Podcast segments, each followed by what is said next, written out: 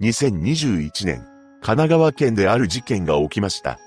一つの夫婦の間で起こったのですが、51年間の恨みは相当深いものだったのです。詳細を見ていきましょう。後に本件を起こすこととなる丸陽子は、1945年、神奈川県茅ヶ崎市で出生します。すくすく成長した陽子は会社員として就職したそうです。彼女は簿記一級の資格を持っており、精力的に働きました。ただ、彼女が生きていた時代は、女性が働き続けるという常識が通用しない時代だったようです。そのため、25歳になった陽子は、お見合いをすることになります。そこで出会ったのが、後に被害者となる敏夫さんでした。彼は、陽子よりも、7つ年上の男性であり、工場に勤めていたそうです。その後、結婚した二人は、一男一女と、子宝にも恵まれています。陽子は明るい性格をしており、社交的でした。また、大型犬を飼っており、とても賑やかな家庭だと思われていたそうです。その一方で、自分の主張を絶対に曲げず、他人の話を聞かない頑固なところもありました。とはいえ、近所の住民から見れば、特に問題があるようには見えなかったと言います。しかし、陽子は結婚して間もなく大問題を抱えていたのです。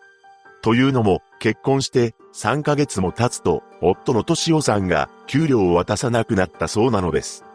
また、最初のボーナスも陽子に渡すことはありませんでした。敏夫さんは給料を一体何のために使っていたかというと、酒やパチンコなど自分の遊びのために浪費していたと言います。また、彼は家事や育児を一切手伝おうとしませんでした。さらに陽子にとって地獄のような日々が始まります。なんと、敏夫さんは陽子に手を挙げるようになったというのです。そして子供がまだ小さい時に、敏夫さんと陽子の喧嘩を長所が止めようとしたことがありました。すると敏夫さんはとんでもない行動に移ります。驚くべきことに、彼は娘に対して刃物を向けてきたそうなのです。陽子は二人の幼い子供を育てるため、敏夫さんにお金をくださいと頭を下げることもありました。そうすると、ようやく敏夫さんはわずかな現金を渡してきたそうです。しかし、彼は陽子に対して日常的に暴言を浴びせていました。このような生活のため、陽子は自分が働いて子供を育てようと考えます。そして彼女は簿記一級の資格を持っていたため、経理を勉強して再就職を試みました。しかし、希望した職に就くことはできず、スーパーマーケットのパートなどをして食いつないで得たようです。真面目に働き続けた陽子は、次第にスーパーマーケットの売り場を任されるようになります。ただ、家では、モンスターのような夫が待ち構えているため、一日も安らぐことはありませんでした。そんな中、陽子は必死に働き、二人の子供を成人するまで立派に育て上げています。その後、長女が結婚して独立し、敏夫さんが定年を迎えます。この時、陽子は53歳になっていたのですが、長年思い続けていた離婚を申し出ました。そうして1998年に離婚が成立したのです。このため、敏夫さんが家を出て行ったのですが、彼は退職金や貯金を全て持ち出していったと言います。これには、さすがの陽子も近所の住民に愚痴をこぼしていました。とはいえ、離婚したことで、ようやく陽子に平穏な日々が訪れたのです。やがて長女の孫も生まれ、一緒に出かけたりするようになります。また、陽子は近隣住民に対して、暑いね、体に気をつけてね、と声をかけるなどしており、ストレスから解放されていました。しかし、そんな日々はたった6年で終わりを告げます。なぜなら、元夫である敏夫さんが戻ってきたからです。彼は脳梗塞になり、一人では生活できない体になっていました。そして離婚した時に持っていった退職金などは全て使い果たしていたのです。当然、これまでひどい扱いを受けていた陽子は、元夫とは縁も切れていますし、面倒を見る通りなどありません。しかし、ここで長男が次の言葉をかけてきたのです。親兄弟もいない父親の面倒を見られるのは自分しかいないから家に戻させてくれ。俺がちゃんと責任持って面倒を見る。このように愛する息子から言われた陽子は、敏夫さんが戻ってくることを反対することはできませんでした。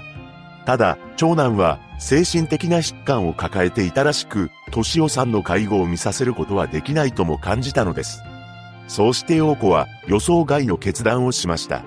なんと、彼女は敏夫さんと再婚したというのです。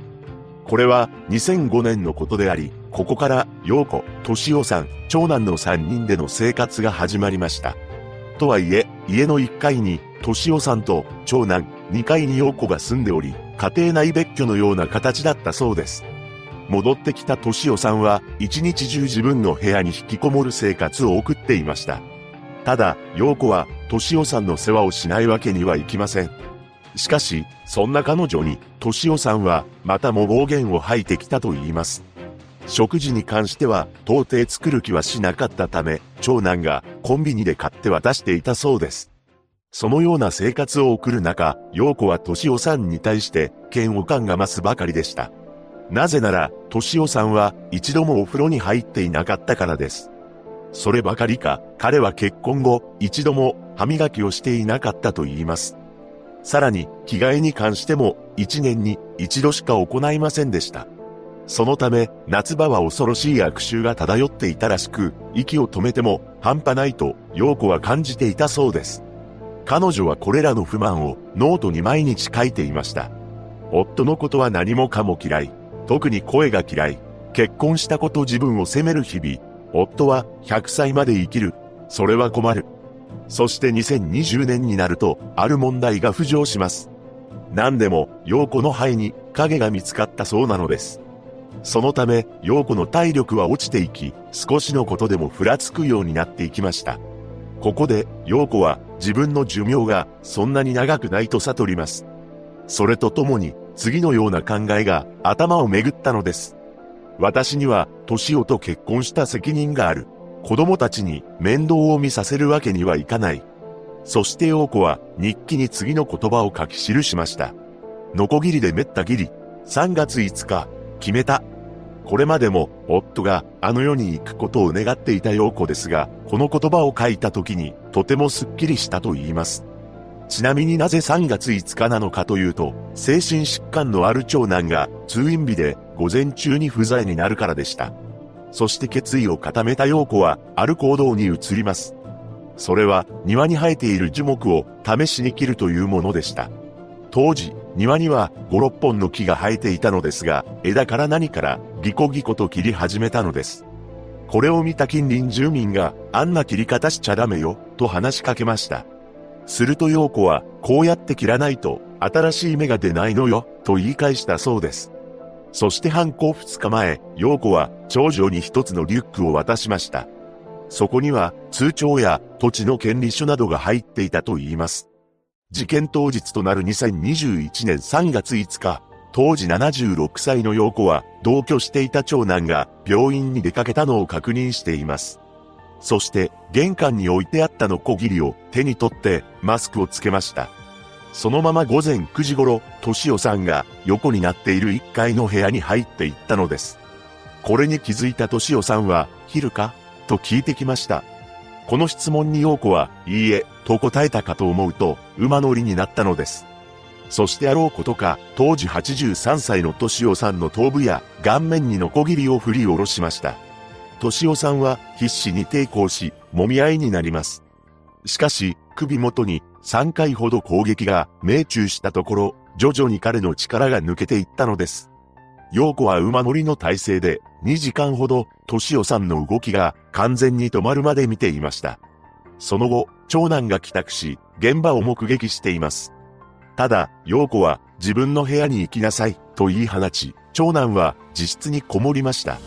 しばらくして、長男がリビングに行くと、陽子がすっきりした、とこぼしたそうです。そして、あなたは施設に行きなさい、と告げました。その後、陽子はノートを広げ、次の言葉を書いています。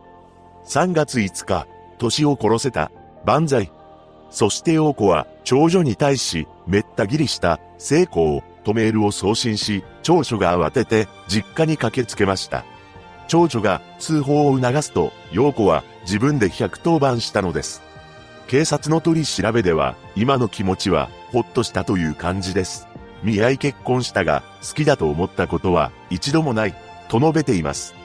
その後の裁判では、裁判長から話しかけられても、できない、わからない、できないよ、などという返答ばかりを繰り返したそうです。ただ、犯行を後悔していますかと問われた際には、首を横に振り、はっきりと意思表示をしています。検察側は、犯行には計画性があったとして、懲役12年を求刑し、弁護側は、酌量の余地があるとして、懲役3年、執行猶予5年が妥当だと主張しました。判決公判で裁判長は、夫への恨みや嫌悪が動機の根底にあるものの、被告自身の体調が悪化する中、寝室に閉じこもっている夫を残して、あの世に行けないと、将来を悲観したとも考えられる。ただ、謝罪の姿勢が見えないと断じ、懲役8年を言い渡しました。そして裁判長は、あなたに心の声を語って欲しかった。自分の犯した罪と命の重さを噛み締めて、これからの人生を送ってほしい、と語りかけたそうです。この判決を不服とした陽子は控訴しているのですが、弁護士に心境を語り、その思いが裁判で述べられました。それは意外なものだったのです。主人のことはそんなに嫌いじゃなかった。手にかけて悪かったと思ってる。部屋をきれいにしてお風呂を入れて髪の毛をきちんとしてあげればよかった。どうしてそうなったかわからない。今は本当にあんなことやらなきゃよかったという気持ちです。何も言わなかったの、あの人の優しさだったのかもしれない。そして控訴審では犯行後の音に万歳と書いたことについて今の思いを問われました。すると、その時は思ってたけど、今、時間が経って、やっぱり人の命はね、大切にしなきゃいけないね、と述べたそうです。最後に陽子は、今は後悔だけです、と語りました。しかし、裁判長は、反省は評価できるが、判決は見直すほどではないとして、控訴を棄却したのです。